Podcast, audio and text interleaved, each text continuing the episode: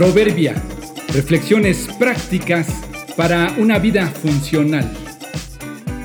Episodio 459. Ceguera cotidiana. La costumbre nos hace ingratos.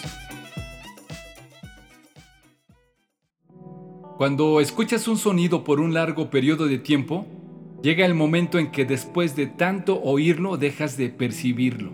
Por ejemplo, si alguien llega a vivir cerca de la estación de un tren, al principio sentirá que el sonido de las máquinas es demasiado estruendoso.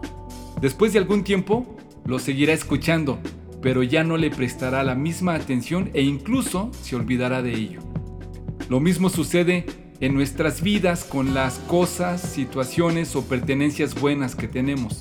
Por ejemplo, tener una casa, una cama, una familia, un trabajo, amigos, ropa, comida y la lista puede seguir y seguir.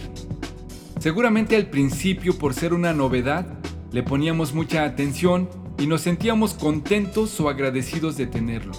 Pero con el tiempo nos hemos ido acostumbrando que ya no les prestamos atención o ya no somos conscientes de ello.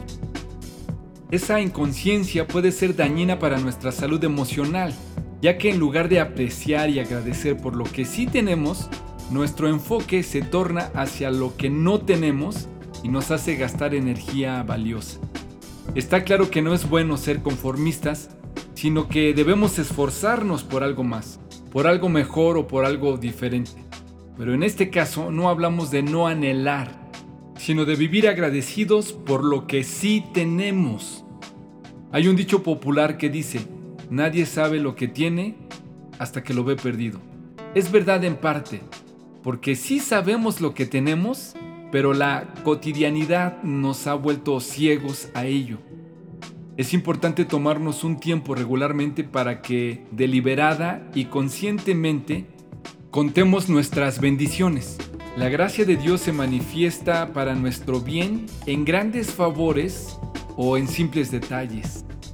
Lo sabemos, Nunca estaremos completamente satisfechos con lo que tenemos y por naturaleza somos ingratos y egoístas. Pero por salud emocional seamos agradecidos con lo que es común y ya no lo vemos. ¿Estás de acuerdo que la cotidianidad nos ciega y nos vuelve ingratos? ¿Con qué vas a empezar? ¿Qué hay frente a ti que no estás valorando?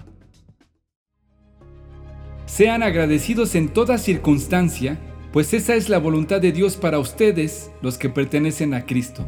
Primera a los tesalonicenses 5:18.